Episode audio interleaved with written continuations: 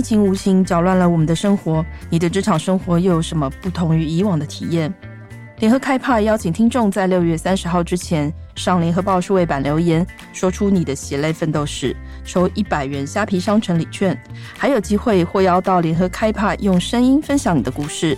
请各位听众到本集节目下方说明页了解活动办法，大家把握抽奖机会哦。人生如戏，全凭演技。人在江湖，莫演的戏。在人生的舞台上，每个人因为环境不同，随时随地都在扮演着不同的角色。随着角色的变换，我们的表演方式和技巧也会有所不同。联合开帕，独享时光。我是主持人李成宇。你一定听得出来，刚刚念这一段话的是谁？没错，他就是虫虫虫哥唐崇盛。Hello，承宇哥好，听众朋友大家好，我是虫虫唐崇盛。人生如戏，你莫演的戏。虫虫在模仿艺人、演员、主持人之外，他现在又有了一个新的身份嘛？他现在是舞台剧的编导。大家多多指教。他的最新作品是《慧眼识英雄》，是的，不是你想的那句成语“慧眼识英雄” 谐音梗。对，他是人生要很会演才会是英雄这个意思，要懂得会演戏嘛。所以这个是由联合数位文创、橘子娱乐、次点创作工作坊、花雅剧坊联合推出的舞台剧。是这部戏很有趣哦，它是结合了剧场艺术、即兴互动、综艺、脱口秀，然后还能让现场观众。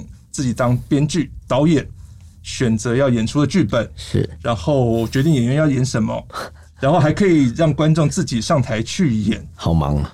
从而为什么第一次编导舞台剧就要把自己搞得这么忙？我是神经病，我经常就是这样，真的。我以前当过我的导演的，还有看过我的戏的观众，有追我的舞台剧的观众都知道，我是个剧场的疯狗。对，我高大学打篮球，学长学姐们都称我疯狗肾，就是因为我很冲，我很敢冲啊，拼命不顾一切，拼命三郎嘛。所以我老想着说，哎，观众买票进场，他是来捧你们的场，不只是捧我啦，捧其他演员，捧剧团，捧这个戏，捧这个招牌等等，捧这个 IP。但是，呃，他花这么多钱买票，然后不能够吃爆米花，不能划手机，不能够。说进就进，说出就出。哎、欸，你迟到要对不起，在外面等，待会我们再帮你代位。没准你就等到中场休息，上半场就没看到，我不能退你钱呢。是是，凭什么？凭什么？凭着你戏要吸引我，然后看完之后，在过程中有享受之外，我回去还有有点余韵。我希望能多给观众一些东西，所以总希望在舞台剧里这里里头呢，能够整个两个半小时的演出，能够让观众有。更多的体验，或是体会，甚至是体感，然后就由此而生。因为以前在舞台上，我经常会翻啊、打啊、呃跳下来啊，然后有一些惊险的动作，或者是有一些大家想不到，哎，就来了哇，掌声或是惊讶啊之类的。那这次就因为这是喜剧嘛。那这两年脱口秀还蛮盛行的。是。那其实我之前就一直想要做脱口秀，大概这样的计划有差不多有五六年了。这么长？对，所以并不是说我们看人最近台湾脱口秀很怎么样而做这个事情，因为我从小就听相声，是李立群老师、金世杰老师、李国修老师他们的这一页、这一页、又一页是千禧夜。还有那一夜，我们说相声，嗯嗯对。然后我自己也参与过第六部，叫做《夜夜说相声》，对，就是把赖老师之前的段子拿出来，再重新编作这样。那我对这些就很有兴趣。我觉得我从小吸收了好多这些传统的养分，然后大学念北艺大戏剧系，接收了很多剧场的养分，进到电视圈好多综艺的养分。我当兵在义工队，有很多所谓的实战的养分，就是主持每每每每年就两百场，是。大中小型各种的，大到几千人的，小到就是十几个观众，就我们带他们玩团康游戏，像救国团这样，是。在离岛高登亮岛，就那种外岛，对 对对，在高登亮岛玩团康这样，对，我们就是这样，我们义工队嘛，要分分一组一组小组去带他们一起玩团康，也是主持。大的小的都做过，我说，哎，我是不是能够把更多的东西给观众去去玩？你你这张票进来，好多多重的身份，好多重的玩法，我就想到了就这样子的一个戏。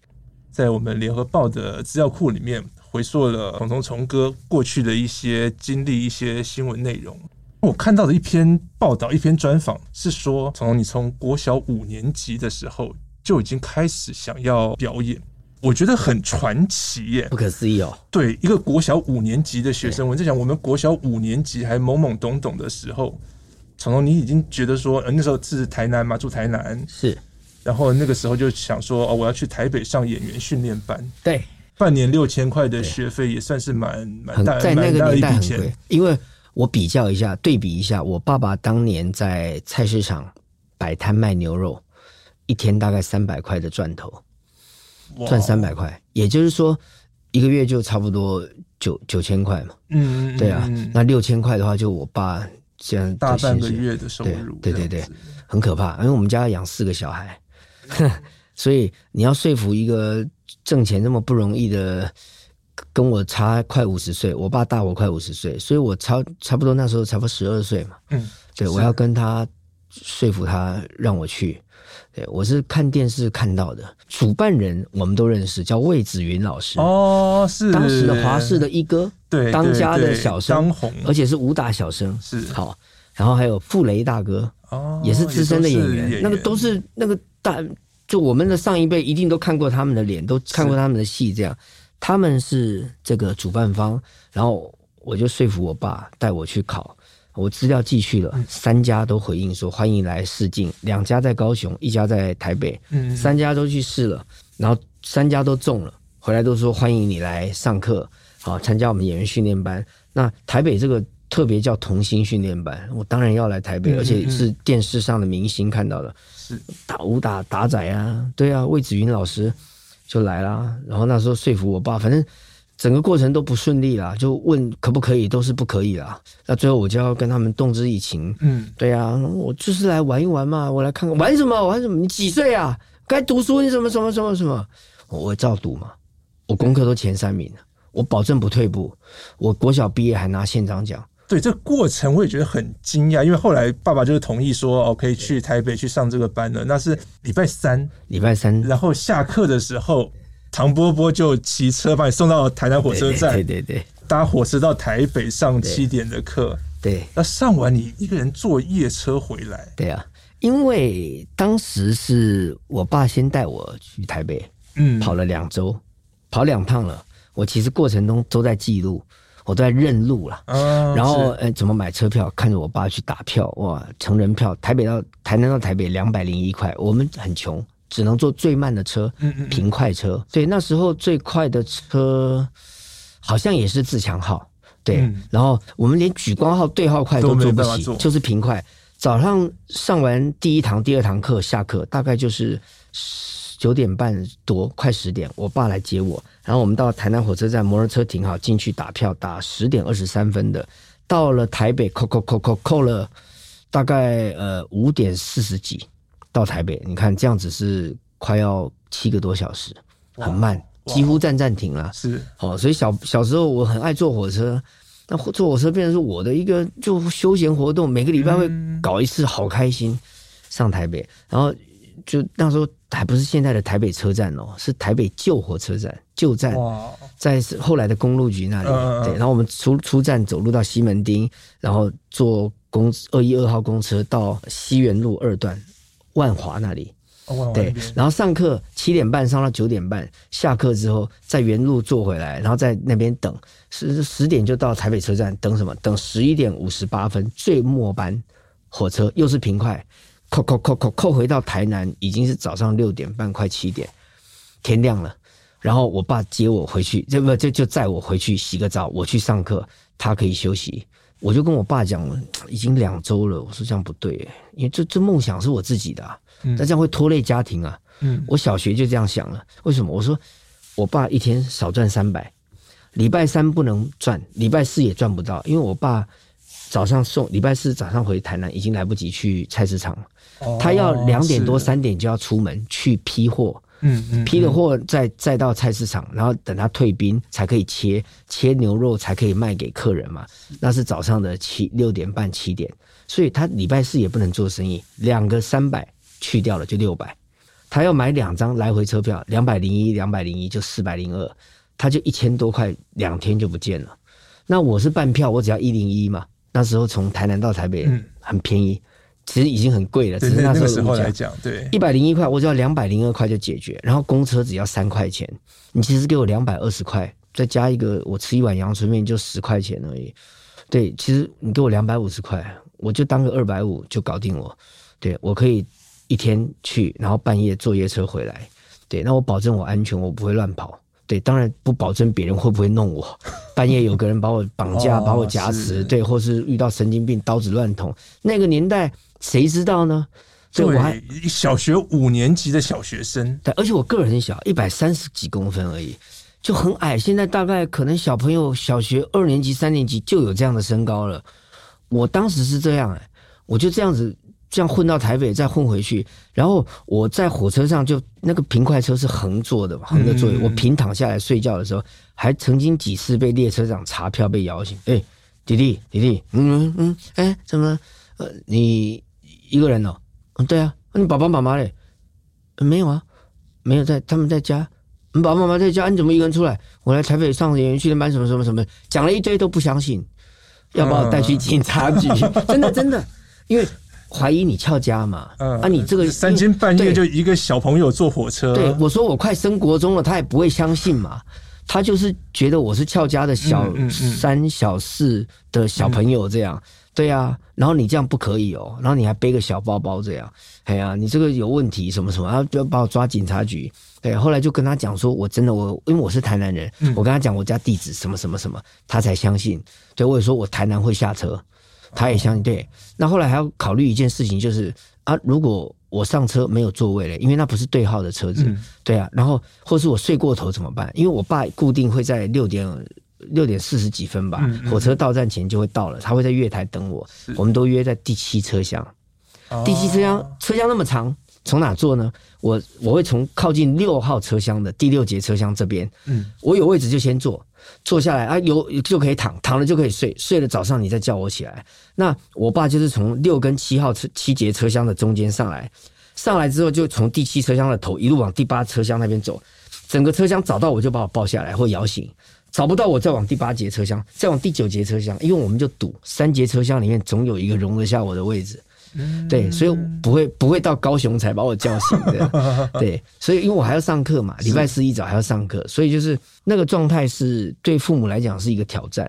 那我爸妈刚开始是死都不答应，因为很难想象爸妈会答应啊。那个年代，我们家四个小孩，然后家里又穷，那我小时候不懂，后来才知道，我爸妈其实是有跟亲戚朋友借钱，或是标会，或是有些比较还可以的会主动。接济我们，然后经济状况也不是很宽裕，不好不好。然后呃，其实他们愿意让我去试镜，然后愿意让我到上课，还要缴学费，我都已经很感恩了。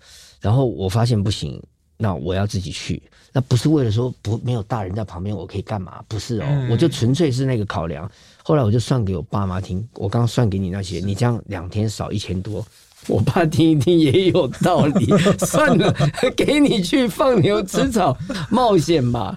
对啊，但是人家答应我不能乱来啊，不要到处乱跑，就规定的路线。嗯、我不骗你耶，陈宇哥，我就第三周哎，就自己台南台北这样子跑。我爸只负责把我送到月台，台南火车站的月台，然后当天是我自己坐火车。到台北车站下来，我要走路，然后从北车走到西门町，啊、对，大概就差不多红楼接近红楼那里，嗯、然后呃万年大楼那，万年，对对对，走到万年大楼那，坐一个二一二号车，到了西园路二段那边，下车到那边的一个阳春面摊吃一碗阳春面。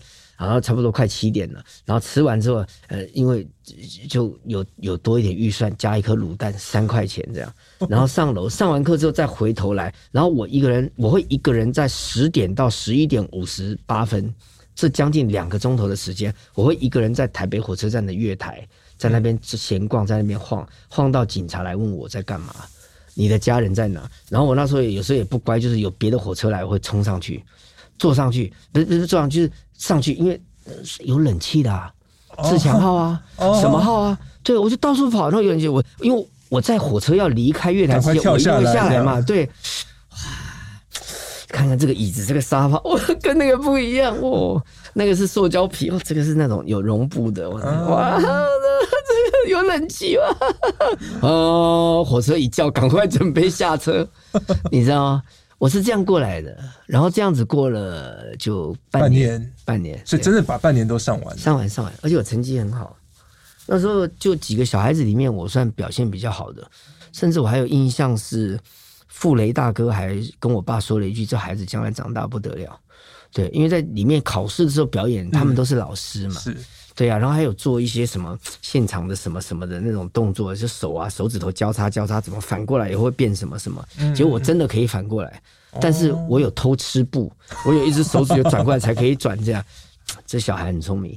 这小子将来不得了，什么什么？结果我就谁知道我真的就进演艺圈了？为什么一个小学五年级的同学对于表演这件事情这么的投入，甚至花半年的时间，每个礼拜这样子从台南坐车到台北，这样子晚上坐夜车回台南，第二天洗个澡就去上课？嗯，很难想象。我小学一年级、二年级就不能看电影，我只要一看电影，嗯、我就想象我是剧中的人物。我会这样想，我记得我小时候看药师丸博子演的那个真田广之演的《李健八犬传》，《李健八犬传》，一般人都会想当男主角，嗯，对，那个啊，那个真田广之那个武士很帅，什么？我不是，我想象是八犬，就是要报恩，然后一只一只都死掉，这样悲怆的美。男主角帅帅在那边干嘛？那一直都是被别人救，就别人都要来帮他，他才能够成就。那我愿意去当那个牺牲的成就别人的人，对，然后我就想当八犬，看到成龙的电影。我就想象我是成龙，嗯，我小学三年级就从我们大概两层半的高度的楼，在一个天桥上，那下面是沙子，那个不是我们建筑工地都会有那个沙子堆着一座小山，我从两层高的楼跳下来，就跳到那个沙堆里头。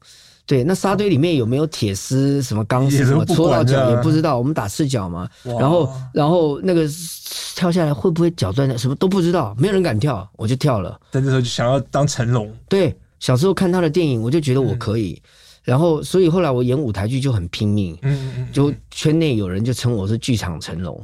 是对，我在剧场里头就是经常有做一些这种有的没有的动作，给观众一些惊喜。但有时候。不小心就变成惊吓，也有，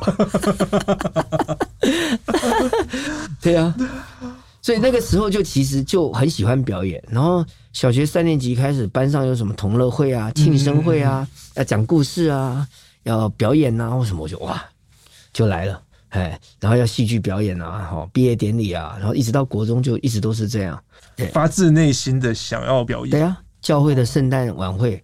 有需要表演的，我也去表演。然后那时候就会模仿牧师了。我是小朋友哦，我的我的声声线绝对不是大人的声线，绝对不一样嘛。对啊，那大人的声音是很成熟的。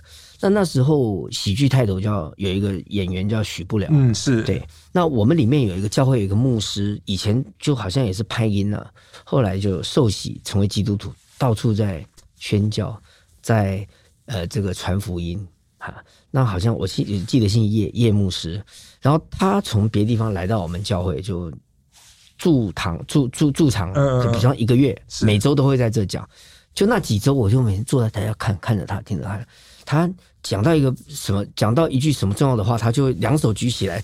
哈利路亚！他有一个这种节奏，哈利路亚，就哈利路亚。因为一般人是哈利路亚，他是哈利路亚，然后手是这样从这边滑出去，这样八倒八字这样举上来，嘿，仰天这样举起来，然后法令纹会变得很深。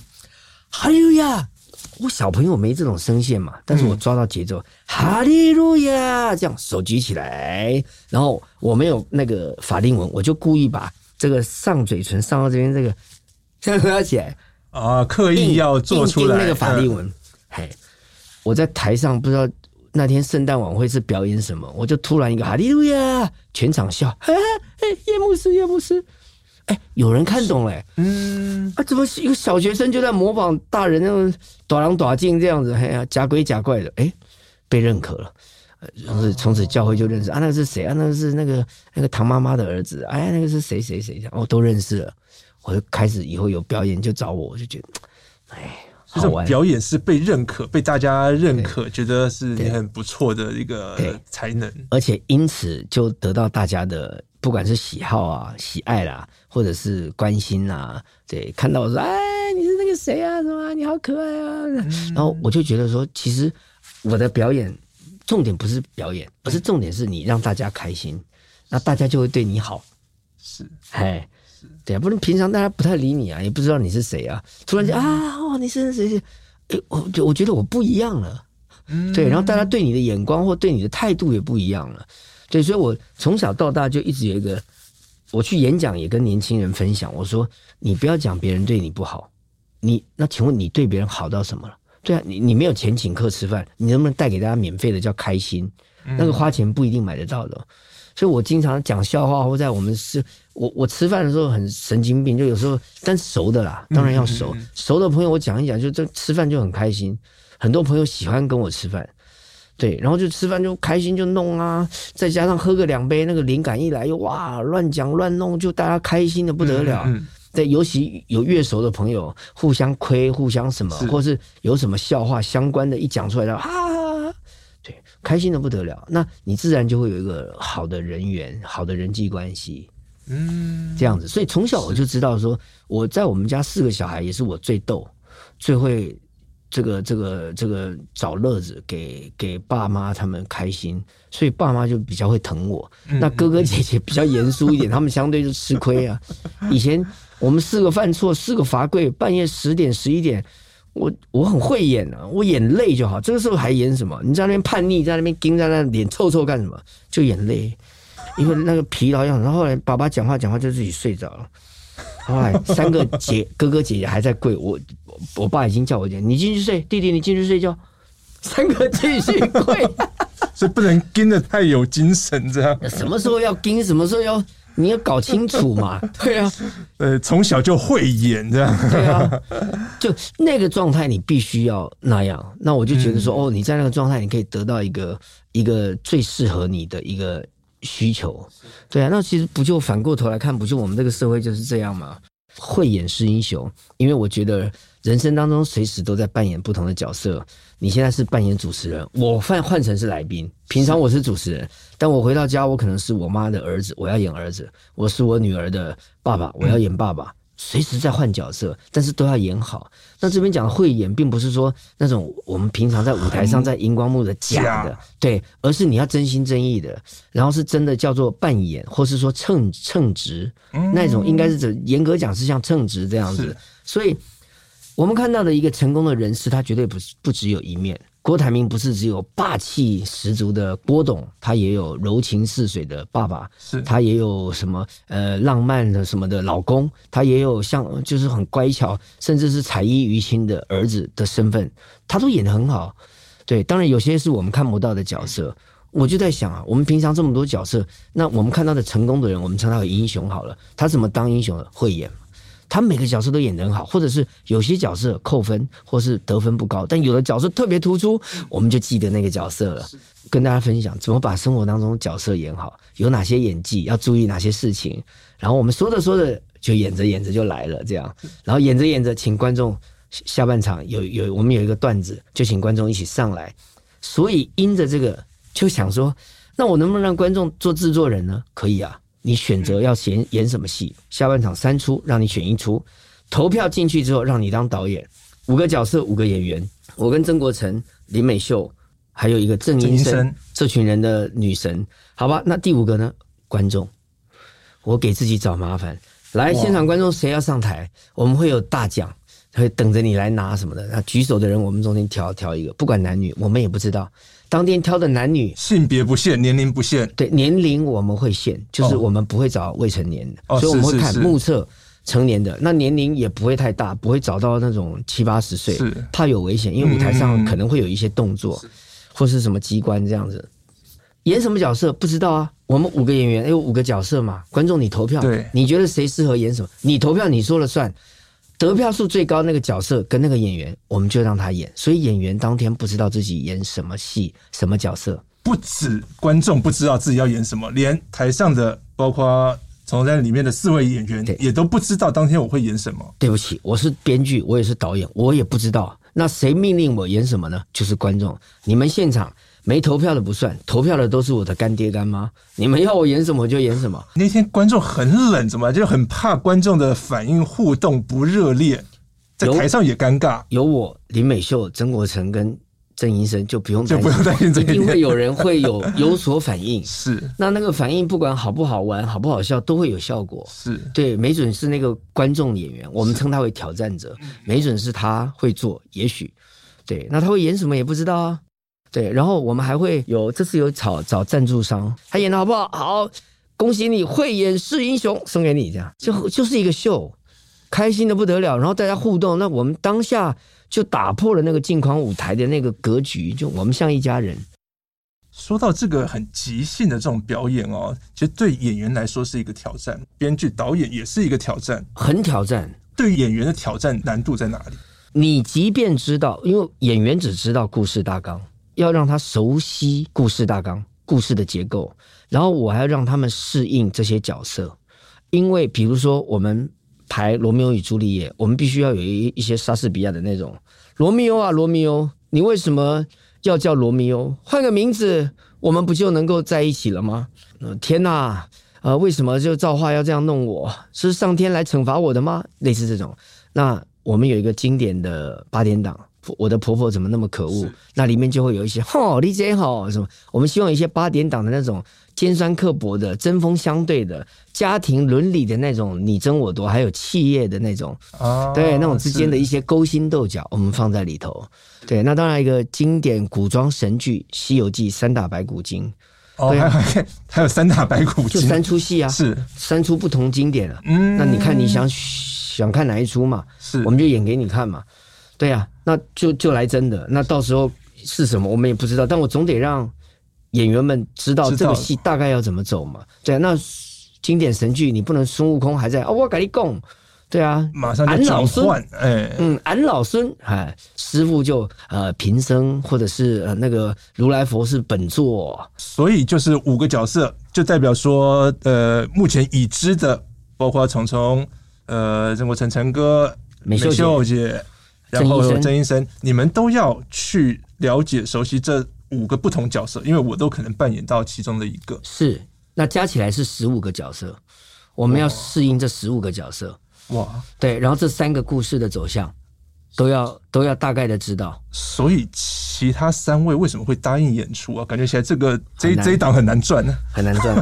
但是呃，难赚在后面啊。前面的脱口秀的话，我大部分是按照我们四个人每个人的特色跟人物设定去写。然后我也答应他们，就说，呃，陈陈哥很忙，他现在六七个节目，全台湾最多的，他现在又有自己的整版面的事业，然后他还有活动，还有他又演其他有团的舞台剧，忙得已经没时间了。他不答应，经纪公司更不答应。嗯，我们陈哥怎么说服他？没办法，没办法。那我就是真的就是陪他吃饭，然后打高尔夫球，跟他动之以情。然后小以大义，这样 就一直跟他讲说，然后当然我也答应他了，你给我时间少没关系，嗯嗯，但我可以尽量的协助你，怎么样让你上轨道，因为我太清楚他了。然后我就带着团队，我整个六月的时间空出来，就是只要你有空，你跟我讲，我跟你线上对词之外，我可以到你家晚上我陪你对词，儿，陪你排练，你给我一个钟也可以，两个钟，我们一个一个段子来，今天就上半场第一段。再来，再短的段子我可以走两个，长的段子走一个，把它走走走走熟了，下次来走下一个段子，再往下走，我不相信排不完。对啊，美秀姐我不行啦，我那时间在演绿光的人间条件，吴念真无色的戏，嗯嗯。嗯，我说拜托你给我这个人物设定是你必须要那个什么。啊，因为我们都有私交，是。以前我们也一起搭档过，我们私底下是很好的朋友，是。跟晨晨他们，那就也是。这样子的一个方式，但美秀姐就后来就有点没办法，就好了，好了，好了，我就演，因为我没做过脱口秀。对，嗯、那郑医生是很爽快，一下就答应，是因为医生是我很欣赏的网络起家的演员。然后你用了非常大的力量，想要找到你想象中、心目中对的人来演这个角色，可以跟我们聊一下这出剧主要在讲什么吗？这出戏会演是英雄，就是真的在告诉大家。你在生活中不要当鲁蛇，你想避免当鲁蛇，就是成为英雄。每个人都想 be a hero，那怎么做？就是要 action，要会演，要行动，把那个东西演好，你就自然成为英雄。对，那简单讲是这样。那其实讲的很大，其实东西都很小，都是生活当中的事情。比如说，呃，这个你表演的时候，你不要太急躁，莫慌，不要太慌张，莫急，不要太急急躁这样子，然后不要太假掰，诚恳就好。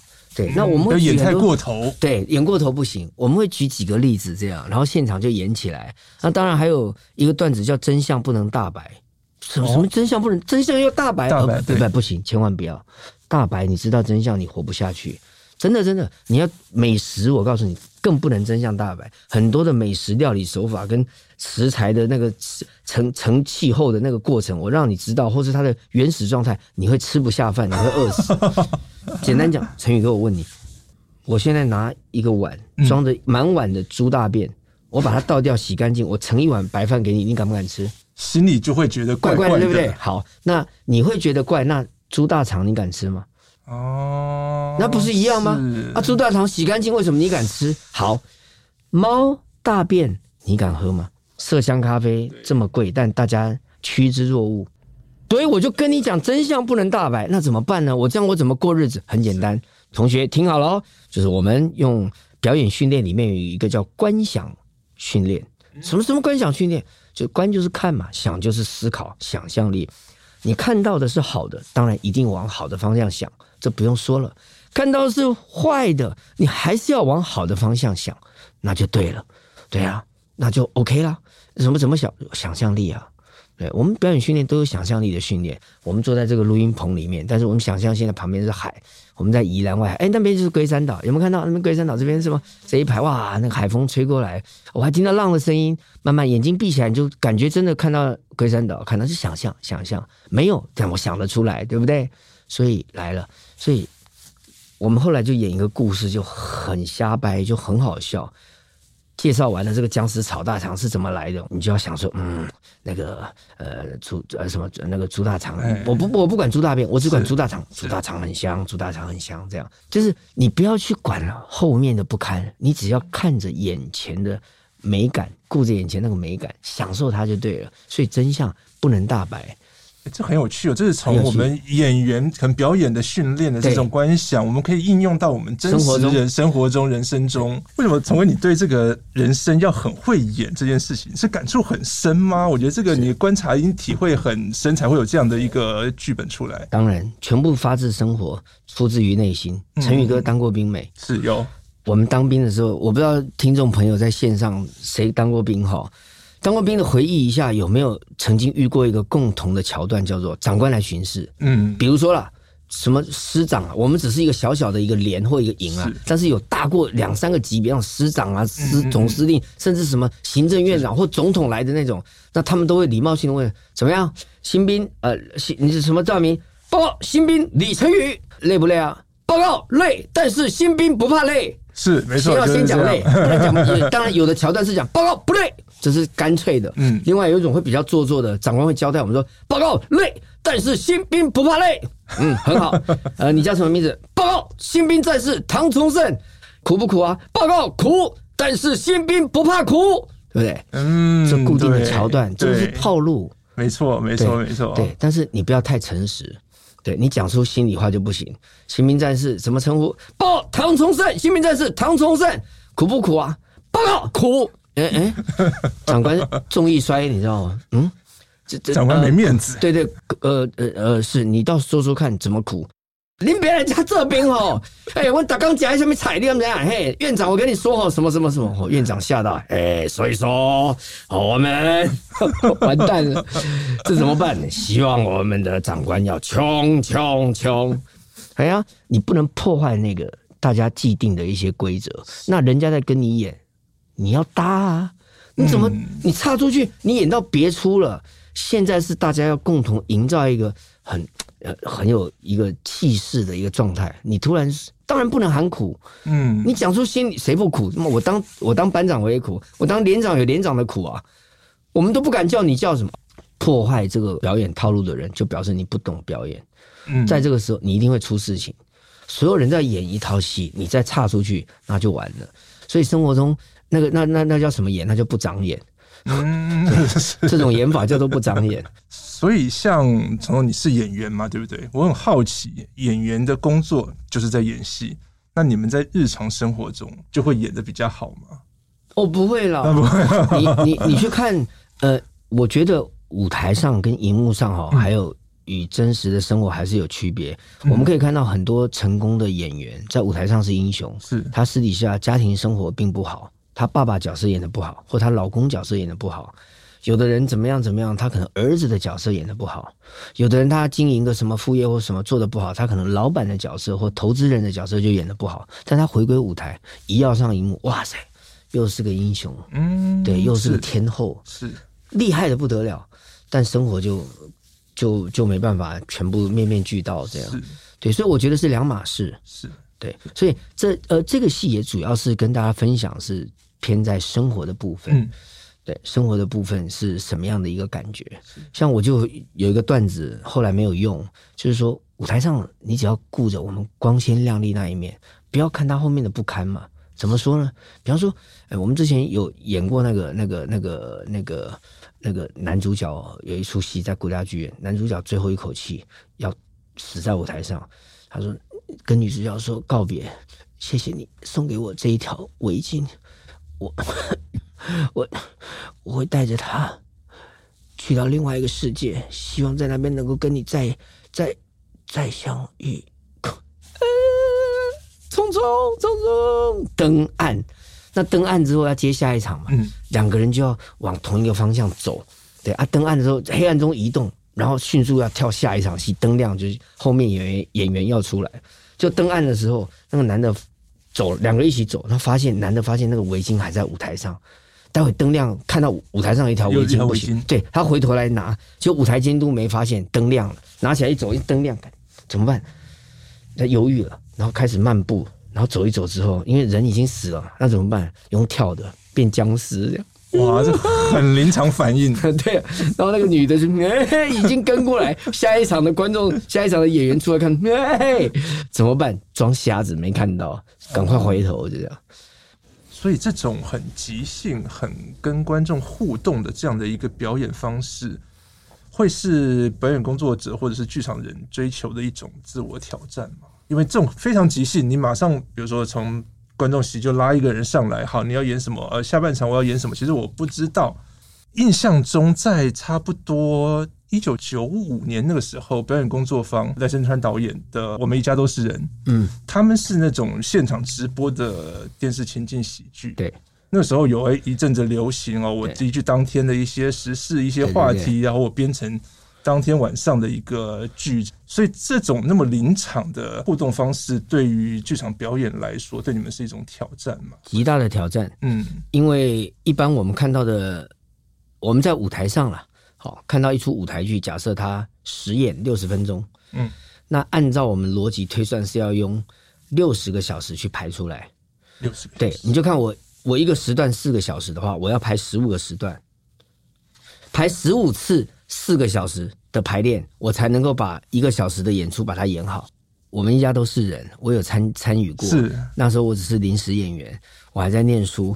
他的逻辑是我只有今天，比方说我早上十点开始开工，到下午五点就排完了。我只有这几个小时的时间，那编剧会写好大纲，然后就是这前面可能到下午两点到三点都是发展剧本，是导演带着导演组在这边，然后就是带他演演演，知道大纲演演到好的旁边就开始 key 打字，然后剧本到下午四点剧本就出来。发给各位，每个人去读各自的剧本。你爱吃饭的时候读，或安静，或化妆、换衣服的时候读，随便你。七点准时就开演。所以我刚刚讲的大概就一比六十嘛。嗯嗯嗯，一分钟就是一个小时来排。你说他六十分钟的戏，扣掉广告也有四十八分钟，应该要四十八个小时排。对，但是他是。压缩在这个六,六七个小时就排完，哦、那个很恐怖。算法是这样算法，所以我觉得那个压力来自于这样。好，那我们这个戏是这样，就是因为我只知道故事大纲，下半场那个我们叫终极舞台大挑战，只知道故事大纲，然后我不知道我演什么角色，但是我大概知道我的角色要干嘛嘛。嗯，对还有一个，你给我一个未爆弹，叫做挑战者，他是素人，他没有表演经验，然后我们有排练过，他是完全什么都不知道。所以你们四个人要带着他把这个戏也是一样精彩的把它演完。啊，然后过程我们四个可能还要互相吹捧，但是还要互相陷害。嗯、是。对，然后我们还要。救他，但我们偶尔也要陷害他，还要陷害他。对，我们会丢一些球给他，刻意丢给他，哦、那个会很好玩。是，对，是，所以就是要顾很多方方面面的。所以其实我们在这个期间排练期间也有做测试啊。嗯，就是我我在正正式确定走法之前，我们其实排了三次，就是说我们来试，我都不讲，来，我们就乱抽，来，你是猪八戒，你什么什么什么，一排完了，很烂。就大家不知道要怎么做，嗯，对，那这就是我要的，因为我们发现问题嘛，嗯，然后第二次排，我们大概下了一些指令，完了，没那么烂，但是也不好，不够好，因为呃指令太复杂太多，第三次排抓到窍诀了，就很清楚，嗯，对，我们大概把这个戏怎么分段落，然后怎么样去做安排，处理好了之后，演员非常的呃不是没有非常，就稍微相对轻松一点。那我们就会照这个模式再去做 training，这样子，然后轮戏。今天《西游记》啊，下次就我的婆婆这样。所以，我们这次舞台剧是全台巡演嘛？从七月九号开始，在台南市立文化中心，一直到高雄卫武营、台北的国父纪念馆，一直到对屏东的演艺厅。是，然后我们十一月其实屏东演艺厅之外，还有我们的苗北。哦，对，现在还没有公布，但。听众朋友们，先跟大家预告一下彩蛋，的对，对苗栗的朋友、竹南的朋友都可以来看，嗯，新竹的朋友是对，而且我们是疫情期间，算是这是我第第一次跟 UDN 合作，就我们联合数位文创，是票房非常好。然后现在是有些城市在敲碗，我们还不能去，因为没有场场馆没有空档，是，对，没有那个档期，我们可能就会等待到明年。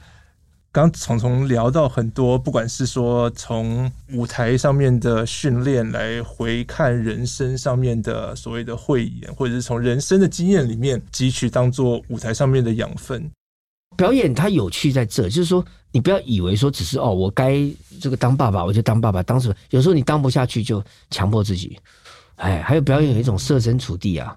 我我前一阵子遇到很多关卡很气啊，心心情就堵然那了，但是。当我自己去思考这个事情的时候，我想，哎、欸，哎，对哦，如果我是他，我好像也会生气，也会讲话不客气。那我是不是应该要原谅他？对，哎，对，好，原谅。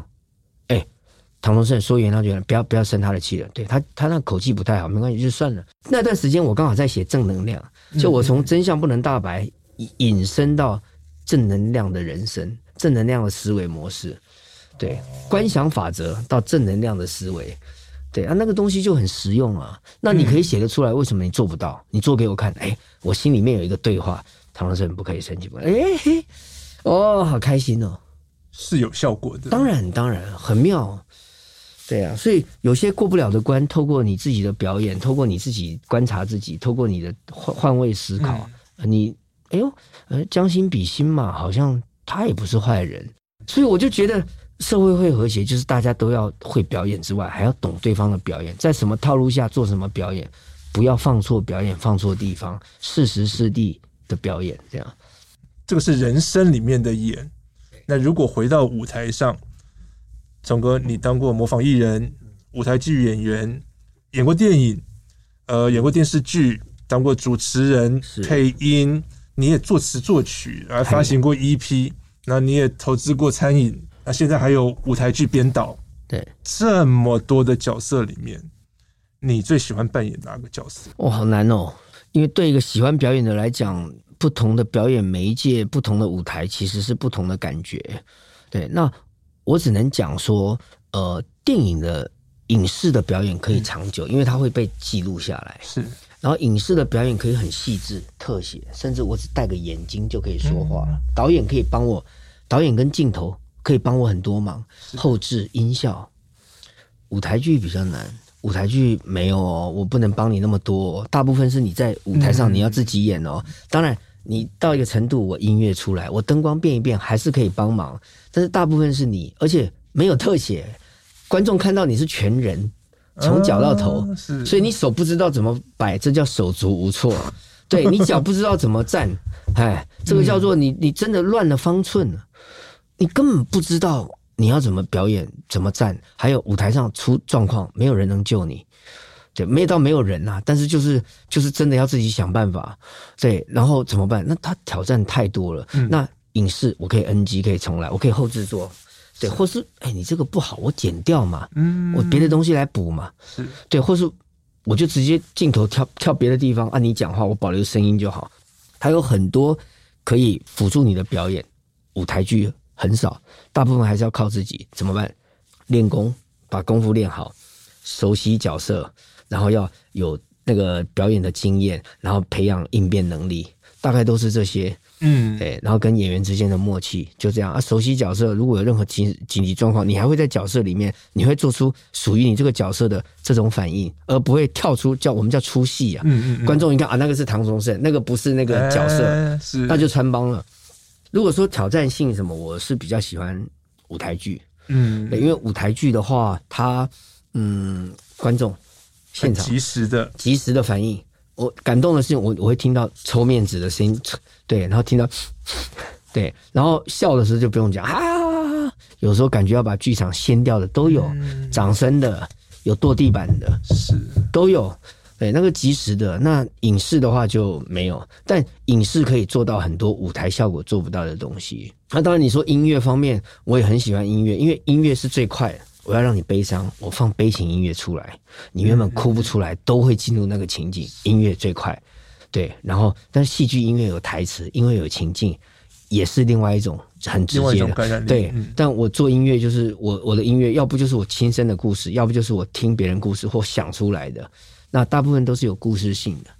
对，所以我帮周杰伦写那个皮影戏，还有我自己的歌，包括什么《快乐的告别式》，不同的形式的。表演都有我吸引我的一个地方。那如果你说比较挑战的，或是综合的分数比较高，我还是喜欢舞台剧这方面。对。那从一个国小五年级，每个礼拜一天从台南跑到台北，嗯、然后坐晚上深夜的夜车赶隔天上课的这样一个对表演热爱的小朋友，一直到今天，从从从哥，表演对你来说意义是什么？嗯。我的感觉，表演这个行当，或是说这两个字，它对我来讲的意义，已经跟我的生命不只是生活而已，我跟生命好像密不可分呢。